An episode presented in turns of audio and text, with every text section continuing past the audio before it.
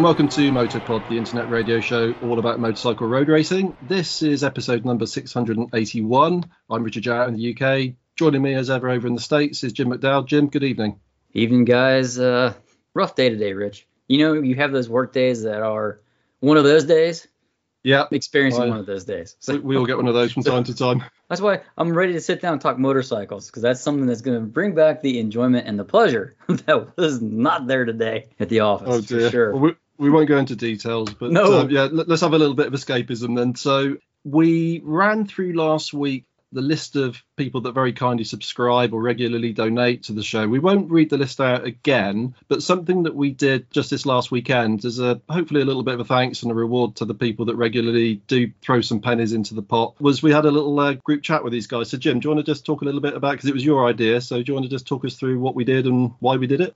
Yeah, so we were we we'd been talking for a long time as to some way to thank everyone and and try to give back to the people who are subscribing to the show because it does cost server space is not cheap, bandwidth isn't cheap, and you know our agreement with the Dorna to have access and things of that nature aren't cheap. So we thought, well, let's just have like what's better than I've, I've never known people who race motorcycles who didn't want to bench race. The technology obviously is mature now because we've been through a year of lockdowns and whatnot. Like, why, why can't we just do a Zoom meeting? Throw it out there to everybody who subscribes.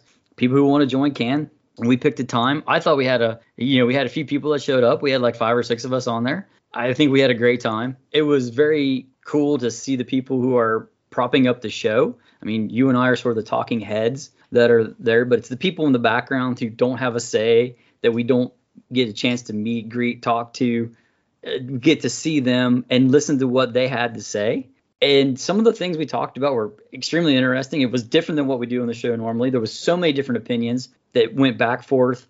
It showed a lot of things to me that were I never think about because I sort of have my one side and, and you have your side and, and we're sort of in line a lot, but we differ. But this was very different to see what other people had to say about everything from the show to Marquez to Rossi to all these other things that we just talked about. I think we rambled on for a quick two hours. I mean, it Yep. flew by. It was gone. And I enjoyed it. I just want to thank everybody who did log on to it. And uh, we'll be doing another one of these somewhere along the way. And we'll try to come up with some more ideas to kind of give back as much as uh, Rich and I can. So if you can, please throw some money in the pot. You can go to the websites www.motopodcast.com. There's PayPal, Patreon links there, and uh, you know hopefully maybe you can come join in and be in that next uh, that next meeting. Big fun. It was great, as you say, Jim, to see some faces on screen, people whose names we read out on the show from time to time. So, yeah, just good to put some faces to names. And as you say, a super interesting conversation with a very wide range of views and topics that we discussed. Obviously, it wasn't recorded, it wasn't something that we planned to put out as a show, although I don't think we would rule doing it out in the future, potentially, if people were comfortable with that.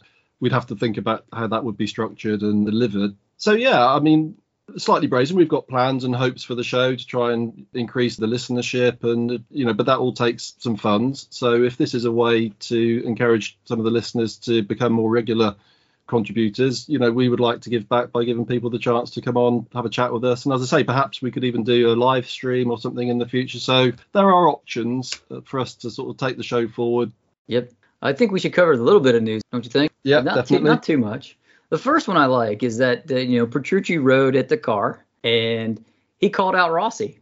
And he told Rossi that he needs to come and he needs to race. And Danilo said, "Hey, you drive the car, I'll navigate." So Valentino, if you're listening, please do that because I want to see it. I think that'd be fantastic. The Dakar does have a strong following.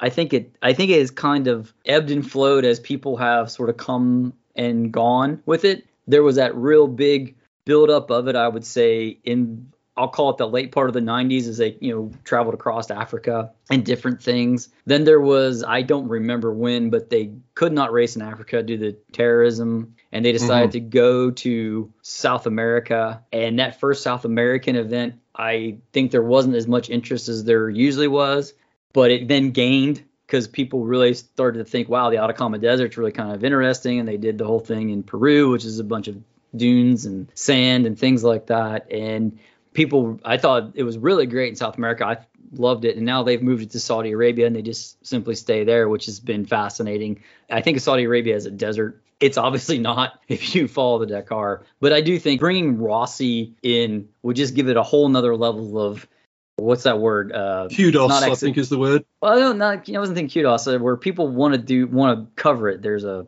where you bring media in. I can't think of the word I'm yeah, well, it, it, would certainly be a, a, sensational sprinkling of the, the Rossi gold dust, I suppose. Let's put it that way. And and Rossi is very accomplished in a rally car when he's driving it. I mean, he's he's taken part in quite a few of the I think Monza rallies, which are quite serious rally events in in Italy. So he has certainly has some form there, uh, and it would be a quite a coup for Dakar if they could ever get Rossi on board. I mean, maybe some one of the organisers from Dakar maybe he's had a quiet word in Petrucci's ear and said, "Hey, could you uh, call him out and get him involved?" Maybe he has. I don't think so. I think that's just Danilo being Danilo. To be honest with you, probably, I mean, he was having yeah. a great time. I think he was having fun, and I think he just wants Rossi to come have some fun with him too. Why not? Yeah. Mm. The next thing in the news Remy Gardner has broke his wrist and it has required surgery. Of course, he went to see Dr. Mir. And of course, he was on his motocross bike when he did it. And we're roughly two weeks away from Sepang. So fingers crossed that Remy will have recovered well enough in those two weeks to be able to actually ride and participate. I don't know if they pinned it because I didn't see that. I just I just read that it, he required surgery. I'm assuming there's a pin or something in there. there. Two screws as well. screws, just, okay. Just, just, what I read. So yeah, it, it's a tricky one, this isn't it? Because I guess the guys tend to say that motocross is the most effective physical form of training, and learning to or keeping yourself sharp with the slip. I suppose that you're undergoing on a motocross bike, but you know the riders they do injure themselves so frequently, don't they? This is the problem, and it's unfortunate timing, let's say just two weeks before the first test. But I think there's a reasonable amount of confidence that it wasn't a serious injury and Dr. Mir has done his magic and a couple of screws and a couple of weeks, probably he'll be semi fit to ride. But obviously, it's a setback. Mm, I think it's probably two weeks, two screws, and some whole bunch of ice and ibuprofen and Sepang to Yeah. uh, keep the swelling and inflammation down. I just hope that he, by testing, that he does not injure it worse and make it so that he has a longer duration of healing. I just don't want to see Remy go through the year and always have this problem with his wrist when I think he has potential to potentially be rookie of the year. And I'm fairly certain that I read that it was his right wrist that he'd injured. Yes. So I mean, Jim, if you're going to go left or right, which is the least terrible, I would rather break my left from the fact that you're you're really only doing well, I guess you're doing two things with your left. You're holding on to the handlebar and you're working the clutch. If you have your right, you're trying to hold on, you're trying to work the throttle and be delicate with it and also work the brakes.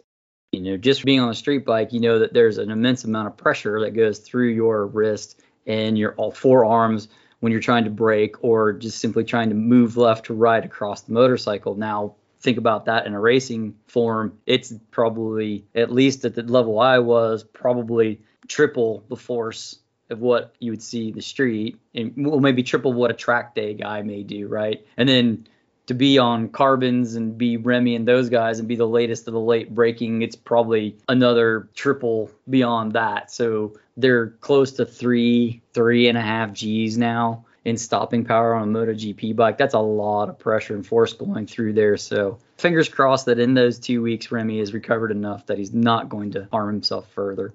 Well, moving on in the news, we've this one I think we all know or have been around. It's been tweeted out, and if you've been following Marquez's Instagram, you know that he went through a test session on the street version of the RC213 at Portimao. He did 65 laps over the day. Said he had absolutely no problem with his vision. Everything was fine. He felt good on the bike. He's exuberant. He has that smile back again that you really haven't seen on his face in a long time.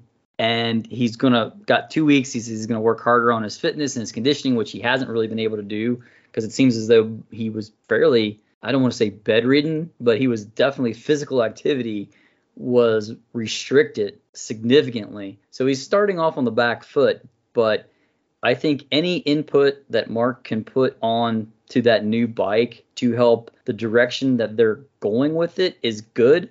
I don't know. What do you think? Is it going to be? He's not going to be setting the world on fire, but it's it's got to be helpful. it's a little bit hard to say, really, isn't it? I mean, is he going to want to take the bike in a direction that perhaps suits him but may not suit other riders? That's potentially a bit of a risk, I suppose, for Honda, depending on what their motives are with the brand new bike. But you'd have to say, you know, given his level, even if he's still running slightly injured, you know, the input's going to be invaluable, isn't it? So I think it will be all prayers answered from Honda's point of view just to have him there. Yeah, from a morale boost, I would think too. Just yeah. that he's there and getting ready to go. And MotoGP needs Marc Marquez to be healthy and be on a motorcycle. I mean, he's not even 29 years old yet, but he is now, without a doubt, the elder statesman of the class. Yes, Dovizioso is there, but Dovizioso is not going to be on the same level or close to the same level as what Mir and Quartararo are on. And, you know, Bagnaia, Miller, those guys, Martin. It's that generational changing of the guard that's coming. And sort of Marc is the last man standing, I guess. And these yeah. other guys need to prove their worth against the reigning king if they are worthy to hold the throne and move forward in MotoGP. I think most of us want to see that happen. We we witnessed it with Rossi, and you can say what you want. Rossi could do what he wanted to do. Did Rossi stay at the dance too long? Maybe that's his decision. I'm not going to double guess it because maybe Rossi felt he owed something to the sport. Maybe he just flat out just enjoyed it. Who knows? But Marquez, I think you would agree with me, Rich, has been a lot more beat up physically than Rossi was in his career. I don't see Marc being able to go into his 40s like Rossi has. No. So the time is now for those guys to step up and max themselves against the known best rider in the world. And I want to see it. Yeah, 100% agree with everything you just said. And it would be a, a real shock to Dorna and MotoGP to lose Marquez and Rossi at the same time, uh, you know, if Marc hadn't been able to come back through injury, or at least not straight away anyway. So I, I guess from a marketing and a sponsorship and you know just a pure coverage standpoint, they've kind of dodged the bullet with that one. You know, and Marc is, as you say, he is kind of one of the senior guys now. I mean, he's got so many championships. You know, he is the benchmark still, and he proved last year that even coming back from that serious injury, he still won two races. So the guy's not done yet. I mean, I totally agree with you. It's, it's inconceivable that he'll race on for another 10 plus years. Marc won three races. he won at Sachsenring. He won at COTA and then he won sort of by default when Bagnaia and Miller crashed at oh, in Misano. Misano, sorry. Yeah. Uh, I doff my no, it's okay. your stats. Yes, three wins for Marc. Well, even more proving my point then. So, you know, he is the benchmark still. Uh, benchmark. That was. Uh, yeah, no, that's a good way to put it. Benchmark is definitely pun. there. Yeah. and yeah, the championship just needs him, and he's got a massive fan base, so they will want to see him back. So it's all good as far as I'm concerned. He's, but we were worried that this was going to be a potentially a long-term layoff again. So if that's been averted, I think that's uh, that's really great news for everybody. I will agree with you. Last thing on the news has to pertain with COTA. We all know that when the, we were at the circuit last year in October that the riders almost boycotted the race due to all the bumps that were in the track. And they demanded that COTA would repave from turn two all the way through turn 10. I just actually got this as an email update uh, literally moments before we decided to go put this on the show. So I'll read you what COTA actually said, and it says For the past few weeks, the track has undergone a large scale resurfacing initiative. COTA worked with consultants to review the asphalt designs and diagnose the parts of the track in need of resurfacing. Ground penetration radar and laser mapping equipment and software was used to map the track and identify the different repairs needed. From there, COTA worked to repave turns 2 through 10, also 12 through 16 and built a concrete pad to reinforce the areas in turn 2 and turn 10. And additionally, they worked with contractors to ensure that the new asphalt and concrete foundations were even and flush, creating an ideal track for upcoming races and events. So it sounds that they actually did a lot more.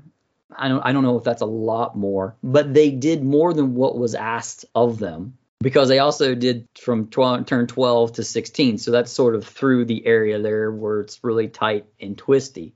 They also put in this concrete pad. So what I'm guessing is that they're sensing from this radar penetration thing that they're seeing turn two basically wanting to slide down the mountain, if you will, mm, yeah. towards the pit area. And I guess this big concrete pad that they've put in there is a way or as a thought to sort of shore up the moving ground that tends to cause all these bumps.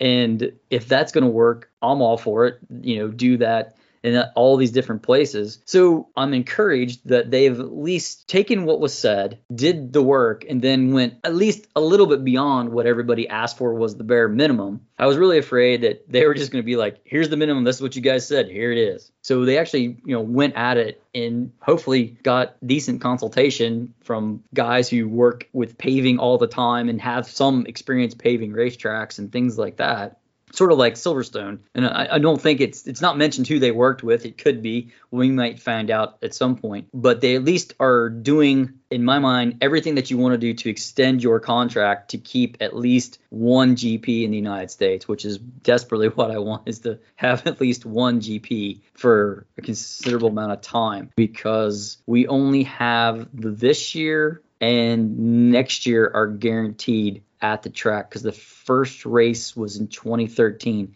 and it was a 10 year deal to have racing there. So, not much to add to that from my side, but I, I, think it was made fairly clear to the track, wasn't it? That they had to do something. It couldn't be left the way that it was. So it's good to see that they've done something. Obviously, it's a very upbeat press release, as you would expect. Uh, I mean, I can't remember who said it, but I certainly recall one of the commentators or pundits saying that there's a kind of a fundamental problem with the ground conditions at COTA. It kind of moves around a lot. So as you say, Jim, I guess putting these concrete pads in is a uh, envisaged to be some sort of a ground stabilization mechanism, and hopefully that will work. So fingers crossed, because I mean, COTA is, is a, great track. It's great, and then as you say, I mean, MotoGP has to have at least one race in the states. This is not going to quell the idea of people saying that the race in America should be at like Road America. A lot of people want it to be in Elkhart Lake in Wisconsin, and I cannot argue with the fact that that track is an amazing track. I've raced it, I've been around it. It's phenomenal. The problem is the infrastructure there. There there isn't the hotels and everything else that the people from Europe are going to want to be there. And it isn't scenic California where mm. you can kind of get by with having the Moto 3 and Moto 2 guys in a tent, and they're not really going to complain because you can go to Cannery Row and have all the things that are there that you can see and do in uh, California. But this is at least a step in the right direction. It's promising. But you're right, the land and the soil there does move every which way. And it's just a known thing that's, I think it's clay on top of shale that causes it to move. I believe I'm not a geologist, but I kind of remember reading that somewhere. And I remember that that was one of the things that they tried to do was they dug 15 feet down and put gravel and rock to stabilize the track where the where the track was going to run. And it sounds like it's worse than what they anticipated, or their idea didn't work to solve that problem initially. So they're looking at other options. And it's I'm one of these nerd engineers. I watch all these other shows about how people build skyscrapers and buildings, and they they build some of the tallest skyscrapers in the world are built on sand foundations in Dubai. And the way they do it is they run hundreds and hundreds and hundreds of steel rods into the sand to create friction to stabilize it. I'm wondering if maybe they got to start running a bunch of, you know, drive a bunch of piles there to fix it. I don't know. Or just take the race to Barber International. That'll work for me we've been we've got to be careful. We've been called out on this before by saying there's not enough stuff around, there's no infrastructure, there's nowhere to stay, so we've got to be careful. And hey, hey everybody, I mean, we even as a Brit, I acknowledge that America's a, a great big place, and so it's very difficult to have a track and all of the sort of the facilities and the infrastructure that you'd want. I guess that's Austin's great strength. You know, it is a city. Uh, unfortunately, I've never been to Austin, but it's on the bucket list, as is COTA, in fact. So let's just hope it works because it's a great track. It's a great event. I think it's always been a, recognised as one of the best run events. And certainly from everything I've ever read or heard, everybody loves Austin as a place to base themselves at for that week or so of the event. So yeah, fingers crossed. Yep, fingers crossed. So let's just get into what we are actually here for, and that's what we would do if we ran MotoGP this was a little idea we had again, just as a little kind of left field chat whilst we were on the off season part of the year. So yeah, it's kind of MotoGP tinged, I suppose, but some of the things that I've jotted down here do cross different race series, different categories, because they're more just general principles, really. So we, yeah, we set ourselves a challenge, Jim and I, and we've snuck in, or I have at least snuck in one or two of the things that we chatted about on the Zoom call with some of the listeners at the weekend. But what three things, top three things, would we change if we could. Now, that could be a technical thing, it could be a sporting regulation, marketing, it could be anything. So, Jim, you far away with your first or one of your first picks. So, mine is in Moto 3. It is okay. for Moto 3.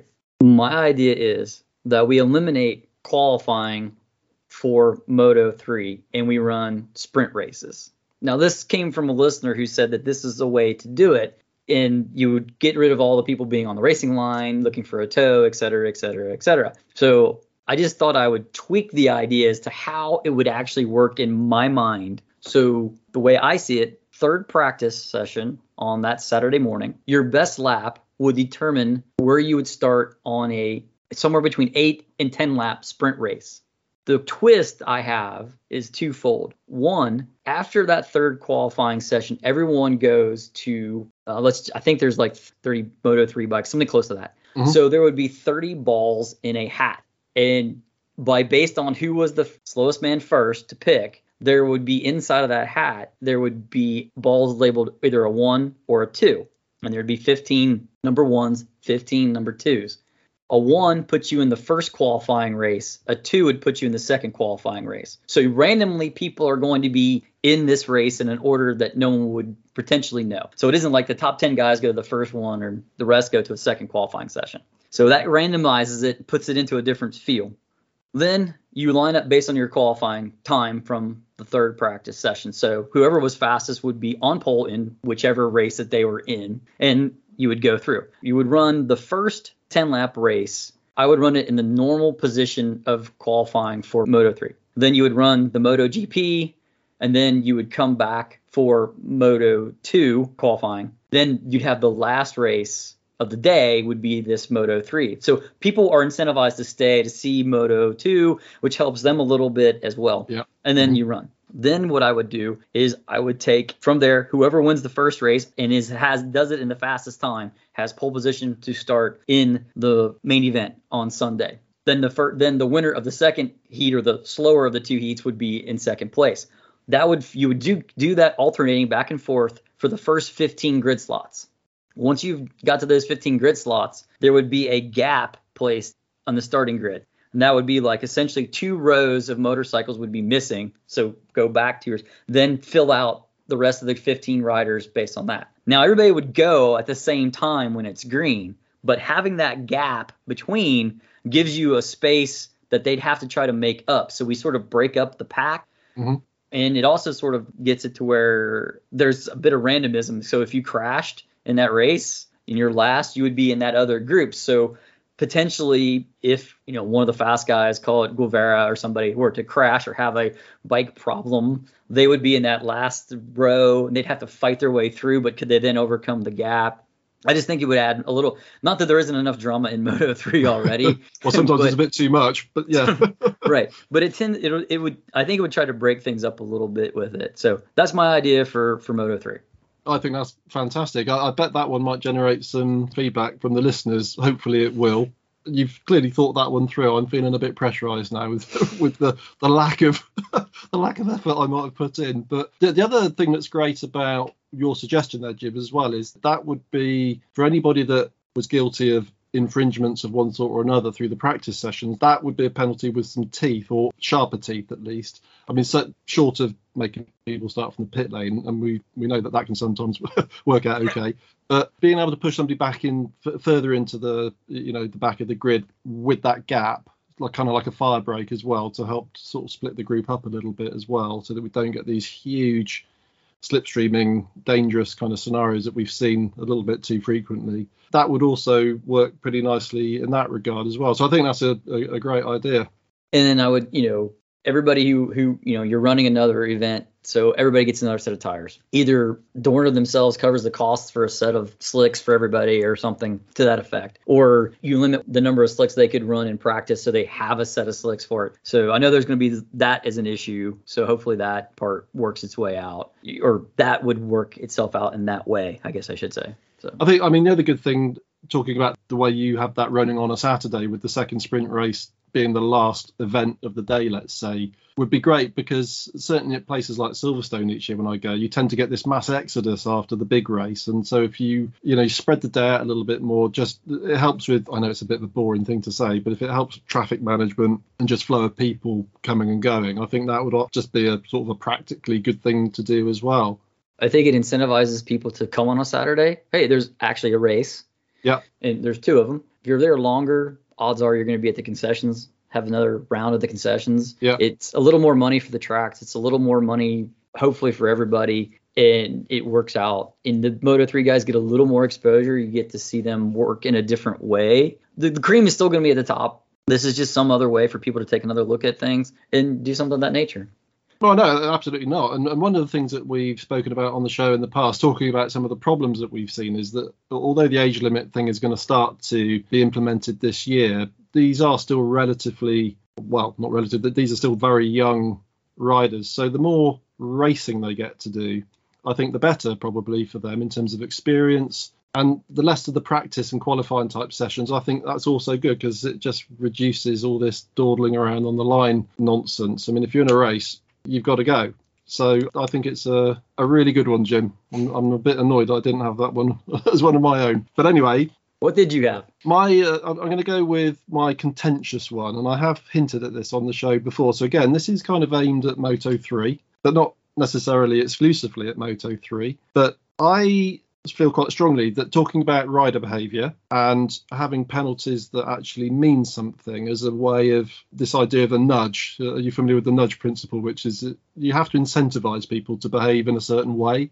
And you can do that in positive and negative ways, of course. But I'm quite strongly in favour of not allowing teams to run reserve riders when their main rider has been banned for behaviour infringement or track infringement of some description. And the reason I think that is because the team are part of the management of the rider's mind and uh, their behaviour and their progression and their education.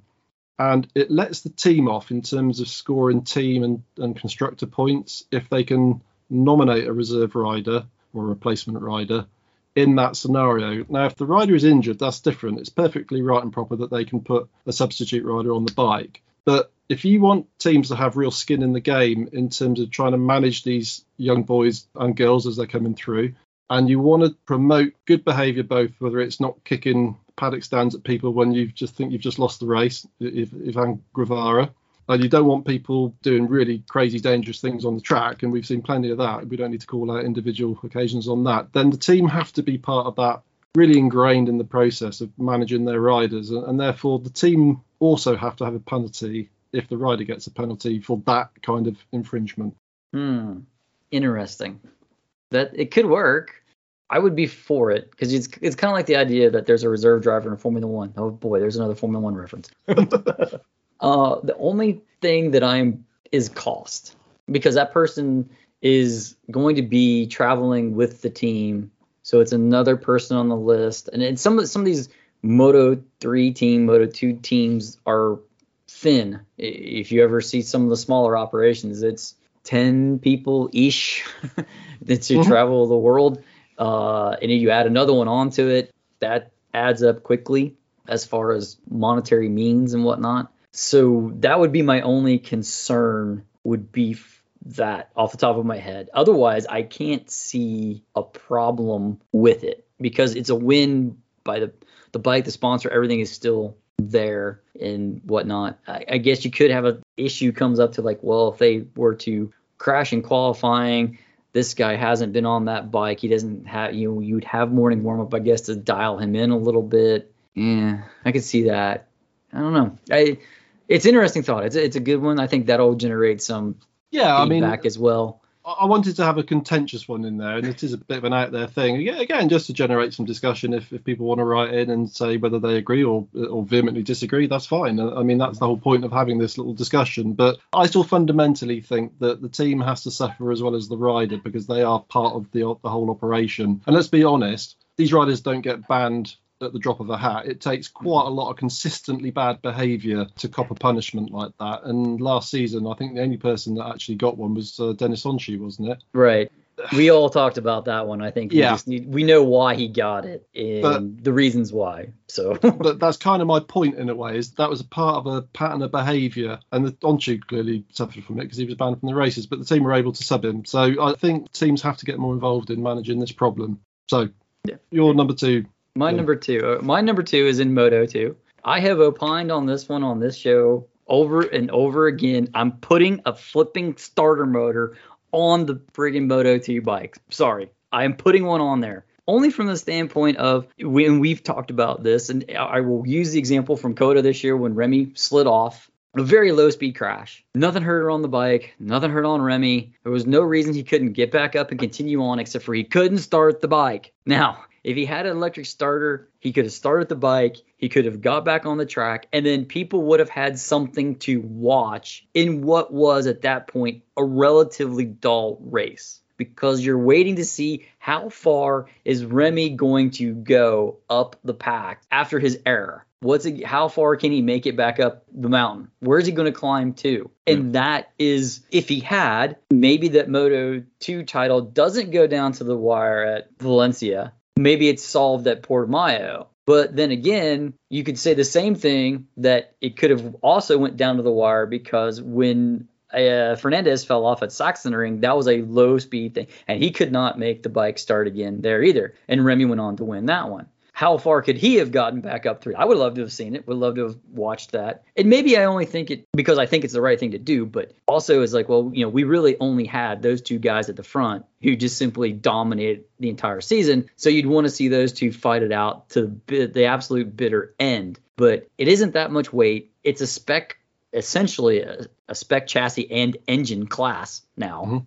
I think, it, you know, there's the odd speed up and what there's one other one like oh it's Boss NTS. Boscoscuro. Boscoscuro, Yeah, there's the. NTS. Yeah. It's actually speed up is now a Boscoscuro.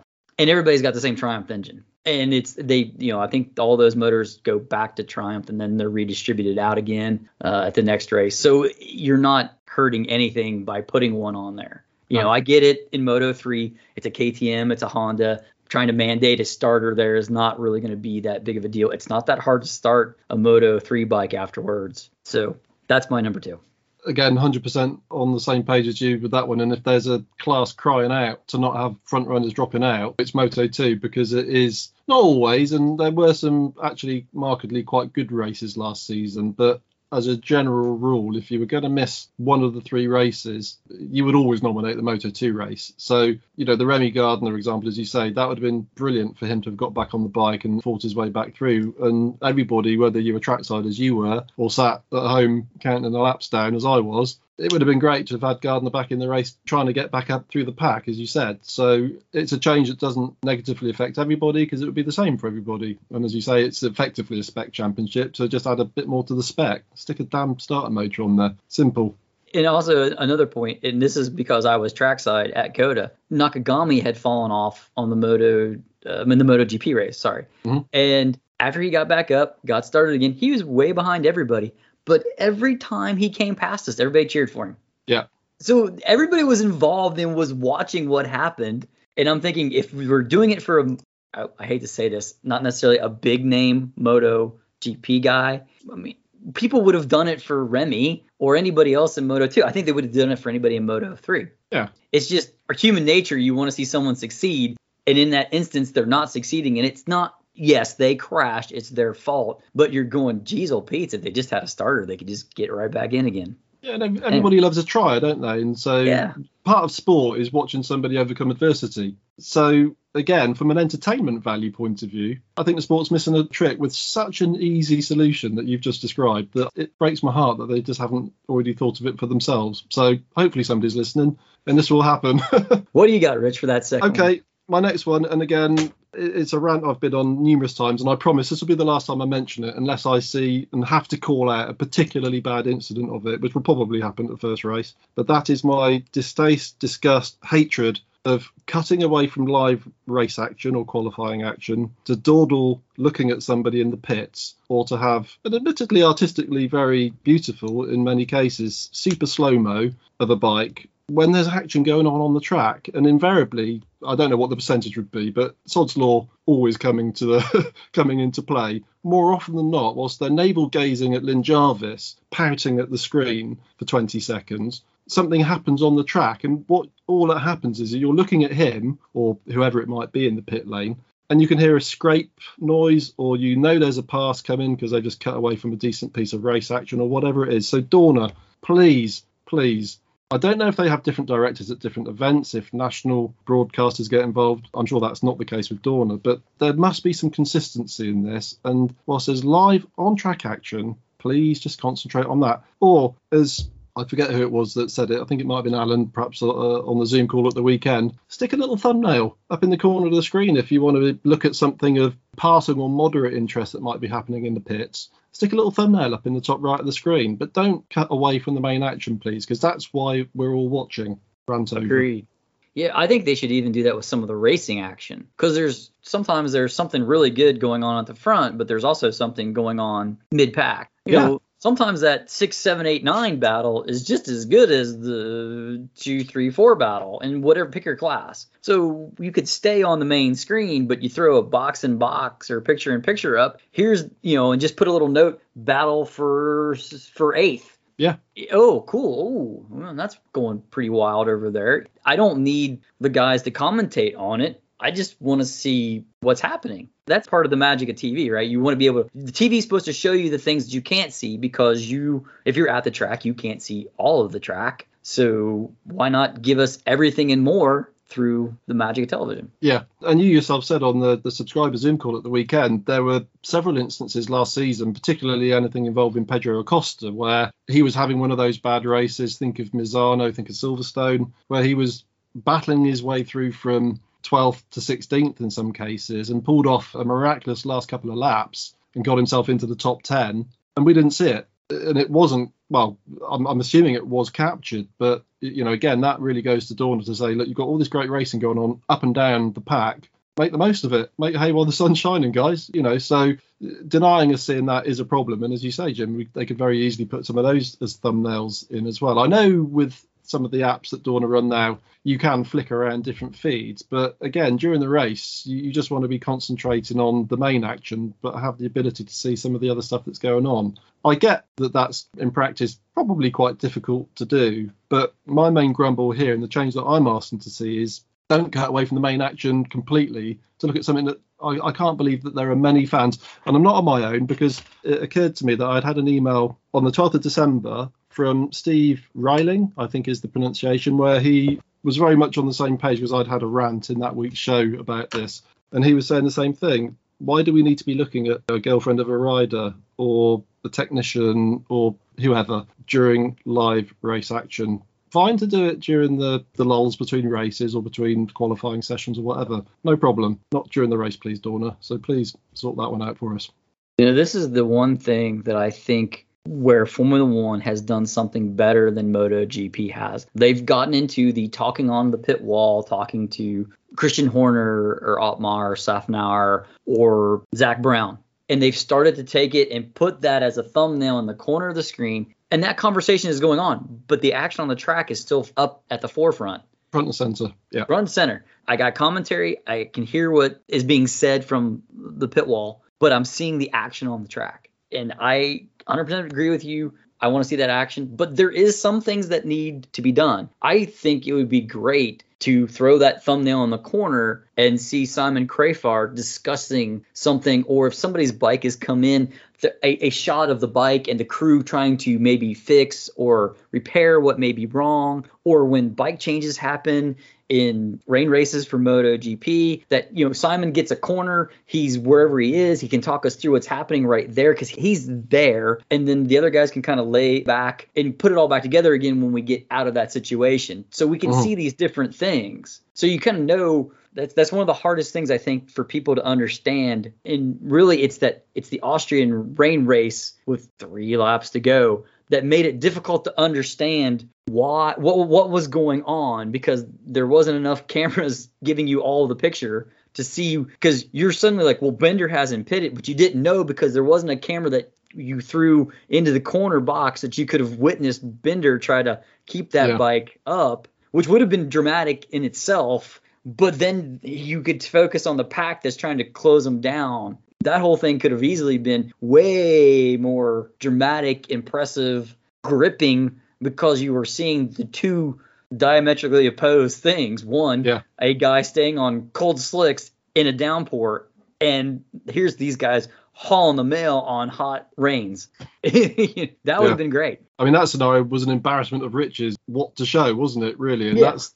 I mean, Dorna, this is a nice problem to have. What gets me is in that kind of a situation, if they cut to a super slow mo showing a butterfly flapping its wings past Jorge Martin, it all looks very impressive, and the technology is fantastic, and the level of detail is is sublime. I'm perfectly happy to see that, just not whilst there's live stuff going on in a race or a qualifying session or, or a practice session for that matter, because we want to see what's going on on the track. So that's my number two.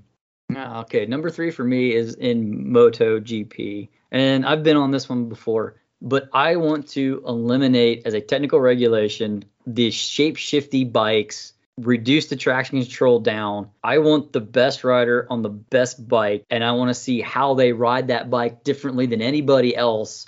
Or how they ride differently, or how Marquez rides differently than Quartararo rides, than how Bagnaia rides, than how and I want Simon Crafar to break that down and tell me what's different about it and why. I mean, I have my opinions of, of why. I don't like the shape shifty bikes. Ever since Jack Miller had that time at Silverstone where the uh, whole shot device wouldn't release and he rode around, as he said, quote, on a chopper for a couple of laps until he could brake hard enough to get it to come back. Mm. I am anti shape shifty bike. I'm anti wings on the bike as well. Now, this is one of the cool things about our subscriber roundtable. I have been that way my entire time. And Alan said, but hey, you are at a top level prototype racing series. The goal of that motorcycle is to go around the track as fast as it possibly can go. And if that means a shape shifty bike, aerodynamics, and all these other things, then I'm all for it. And I'm like, that is a that was amazing to me because I was like, I did not think of it from that direction. Mm. Still doesn't mean I don't want to change it. I'm not necessarily changing my opinion of what I want to do, but I loved his opinion. I loved how he said that because I didn't think of it that way. It's one of the coolest parts of the, of the whole conversation we had in the two hours. And but I also think of it maybe because I've done this and I know how hard it is to go fast on it. I appreciate more how gifted Marquez is, how gifted Quartararo is, how gifted Bagnaia are to do what they do. But then again, I also go back and I look at Formula One and go, if I really want to see fantastic engineering and damn near RC slot car stuff, I'll watch a Formula One car because I don't think the driver is as fundamental to success as the car is. You know, people have got their opinions of where it sits. I like the 80-20. It's 80% car and 20% driver. A, a a good car can win with a great driver, but a great car can win with a good driver. And I think Yeah. MotoGP, the bikes are so even, so competitive to what they have that I want to see more of more delineation that not the right way I want to say this. Let me back up a second. I don't want to hear Mir talking about how I don't have a shape shifty bike and I got to have a shape shifty bike to be on the first two rows of the grid so I don't get blocked by the Ducatis.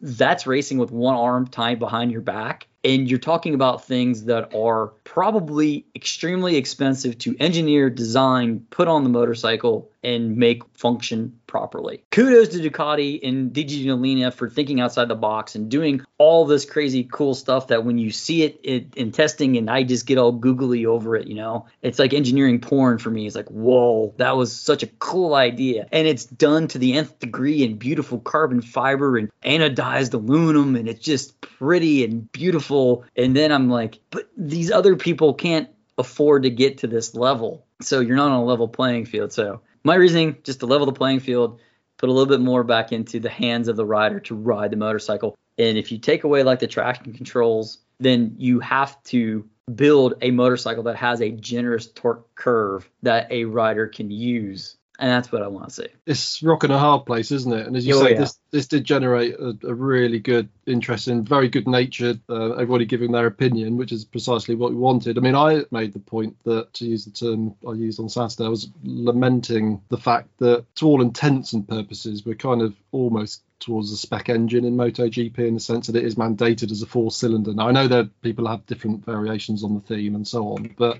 I was doing the old rose tinted glasses mistake, thinking back to when MotoGP first went four stroke, and you had the the three cylinder Aprilia Cube, you had the V5 Honda and um, Roberts bike, mm-hmm. you had the kind of the conventional inline four across the frame Kawasaki and uh, Yamaha initially. Then they went with the crossplane crank and so on. So there was this great, and, and obviously the Desmo Ducati was the other sort of, and, and the, the, noise these things made, and the, you could really tell which bike was coming at you and going past you just purely on the engine note. I mean, the, the RCV, that V5 was so distinctive sounding, as was the Cube in particular. I mean, that thing just absolutely howled uh, in the first couple of seasons that they ran that bike. So I was kind of really liked that. And so Alan Fleming was making the point that really this should be a pure prototype class. But if you're going to let that particular genie out of the bottle, then anything goes. Because as you said, Jim, the game is to go around the track as fast as you can by any means you can do it obviously the governing body will have to step in from time to time as they did with the 990 formula which was considered to be getting too fast and then they replaced it with something that was more dangerous which you know in retrospect was a mistake. But yeah so you've got to be careful what you wish for i suppose. Law of unintended consequences as i get to say in every single show.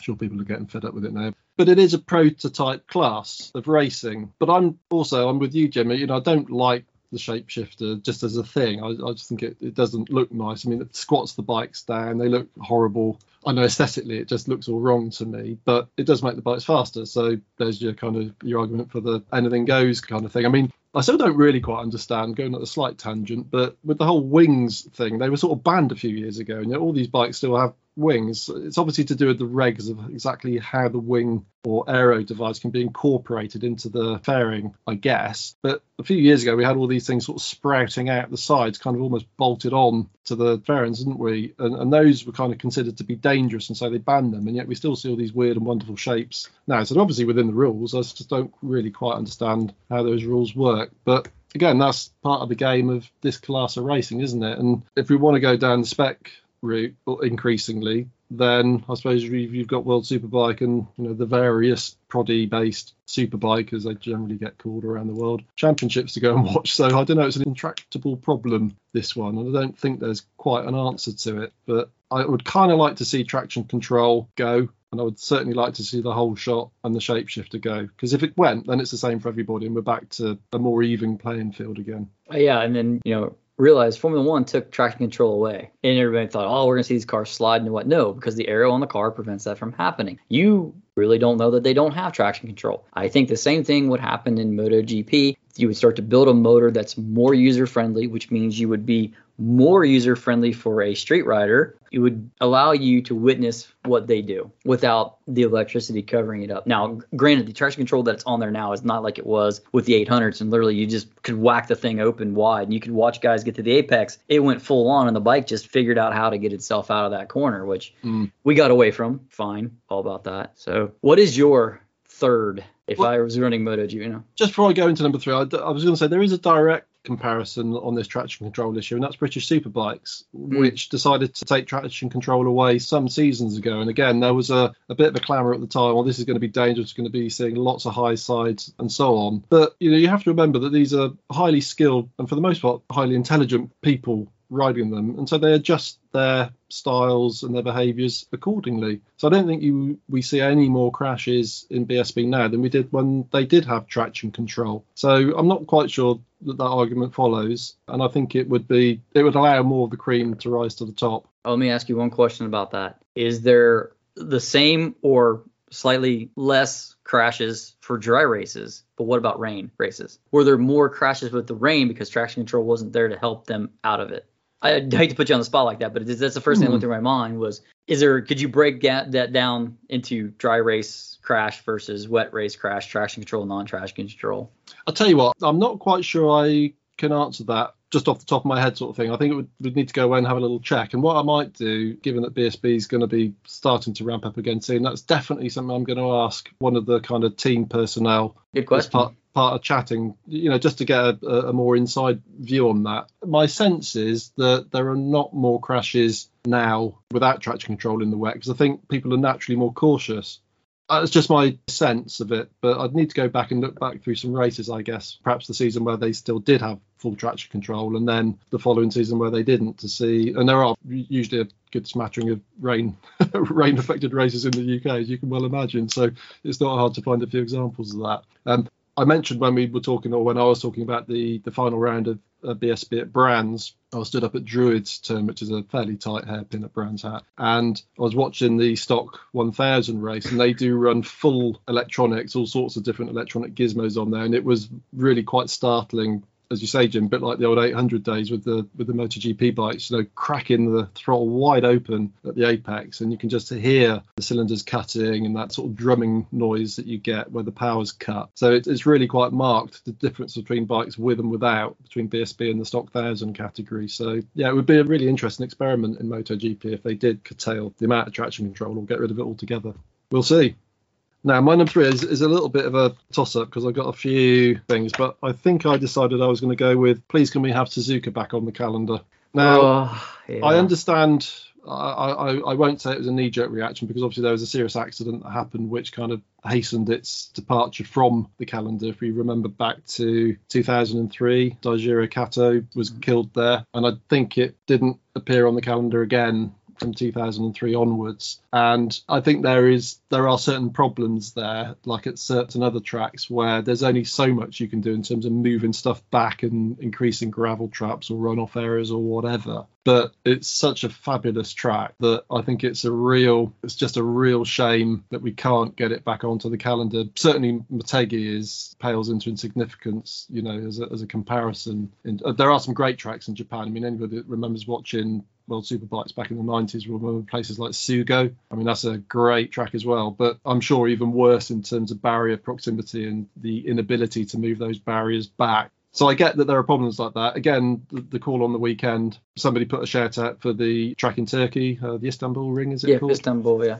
We know or we believe and we hope that Spa is, is being upgraded or, or, modified such that it will be allowed back onto World Championship motorcycle racing in the very near future. So that's great. I mean, I'd always put a hand up for Brands Hatch. Never going to happen, but a, a MotoGP race around Brands Hatch would be absolutely awesome because that is mm. hands down one of the best tracks in the world. Yeah, so I, I was kind of thinking, well, if I could bring one track back and it, we could be sort of done in a way that was just about okay from a safety perspective, then particularly, you know, because we have so many of these sort of Tilkedrome type tracks in four wheel and two wheel racing, they just don't do it for me. So I'm a bit old fashioned again. It is rose tinted glasses, but I acknowledged why Suzuka went off the calendar in the first place. It was because of because of a tragedy. Although that was such a, I'm not sure that they ever really fully got to grips in terms of a real detailed understanding of how it was that Daijiro Kato crashed in the way that he did. It was a very, very strange accident, and it wasn't caught on camera uh, to any great degree, I don't believe. They come down the very long back straight. They go through that corner called 130R, and then yes. certainly on the bikes, you would slow down for 130R. You wouldn't in a Formula One car; they're pretty much flat through there now. But the bikes were slowing down and then sort of gunning it out as they came down to the chicane. And at some point coming out of 130R, I think Kato managed to basically heist himself off the bike, but stayed on it enough that he careered across the track and into the barrier. So it was a very unfortunate, unusual crash that led, unfortunately, to him being killed there. So that was why Suzuka dropped off the, the calendar. And I guess there's not a huge amount they could do to modify that particular corner, but it's such a great track. I just wish it could come back. Mm, I agree with you because if, if you asked anybody to name the three greatest tracks, I guarantee you most people would say Spa would be the yep. first one that came to your mind. Monza would probably be the second one that would come to your mind, and the third one would be Suzuka because they're just sort of the quintessential iconic racetracks, and I think we love them because they are the old school racetracks. They yeah. were the ones that that's how it was from long ago, and we all like that part of it. And unfortunately, some of the time has changed where they aren't what they are because safety. And I don't want to see anybody die. But with no. Kato's crash, that there was a lot of talk about the throttle being stuck, and that was a fly-by-wire system, and it was the early on fly-by-wire systems, and HRC was adamant that no, there was not a throttle problem issue. They had looked through everything, and uh, yeah, that went on and on and on for a long time, trying to figure out exactly like what happened. And unfortunately, like I said, it took one of the great tracks off of the calendar. Motegi is fine. It is not Suzuka. No, absolutely. But uh, I mean, HRC. Well, Marc Marquez rebroke his arm closing a window, as I recall. uh, you know, I'm not sure we can always believe what we're told from a PR point of view. But yeah, in fairness, when I was thinking about the whole Suzuka thing and tracks that are on there, I was kind of in my mind. I kind of had it that we we're going to loads of these kind of Hermann Tilke dromes, as we call them. And in fairness to the MotoGP Championship, there are some bloody good tracks on the calendar. There are not too many sort of flat, featureless, wide open space I'm not a huge fan of Qatar, for example, but you've got Mugello, you've got Phillip Island. Aragon, I think, as a modern track, is one of the best tracks in the world. Portimao is a stunning, stunning track for a modern design. So it would be unfair to label all modern tracks. And as we said, the track in Turkey, which again, one of the guys at the weekend gave a shout out, that was a, a really great track. So it would be good to see a few of these come back, or at least rotate perhaps, and, and particularly in these sort of tricky financial times with a lot of tracks struggling financially to make ends meet, you do wonder why there's not more of these agreements where they will rotate. I definitely think it's wrong that or unfair given some of the other tracks that are, available in the world. I think it's a bit unfair and unjust now that there are what four races in Spain still. Yeah, yeah. I understand Spain produces a lot of the riders and the governing body or the rights holder is Spanish, but four races is too many. Mm. Yeah, I agree. I think Barcelona. I would not complain if Barcelona and Valencia would disappear from the calendar. Yeah. I mean, technically, yeah. you could say, well, there's five on their on the Iberian Peninsula because you've yeah. Portimao's there. No, Barcelona yeah. is not a great track for bikes, I don't think. And Valencia, you know, I know it's a, a, good spectator track in the sense that you can see everything, but it's it doesn't historically produce great races. So I yeah. think I'd rather finish up at Portimao than than Valencia. I agree. So that was my number three, but there were several others that I could have gone with there. uh, well, man, I think we have rambled on enough, and I think we should probably bring this one to a close. Yep. Keep it short and sweet. Short and sweet. So hopefully you guys like that. If you have any ideas, questions, comments about what you would do if you had control of Adorno and MotoGP, please write us in. Send your emails to motopod at motopodcast.com. We receive those, and as well, the former host will all receive it, and usually somebody will get back to you, or if not, we'll probably read it on the show uh, the next time that we meet up. If you want to reach out to either Rich or myself personally, you can find us out in the world of social media. I am at Moto RGV on both Twitter and Instagram. And you are what, Rich? Just at Richard Jowett on Twitter and on Instagram. So, yeah, please feel free to connect and get in touch. Yep. So I think that's it for the show, Rich. I think Indeed, we'll call yep. it there. And uh, don't think we'll be back till after at least the first round of testing at Sepang, I think. Yeah. Uh, well, I think that works quite well. There's yep. not a lot of news at the moment. Not a lot of news. Certainly, the first test will give us plenty to talk about. So I think yep. perhaps coming back the following week or the week after that will work quite well. So look forward to that and talk to you next time. All right, everybody out there, ride safe. Cheers, everyone. Bye for now.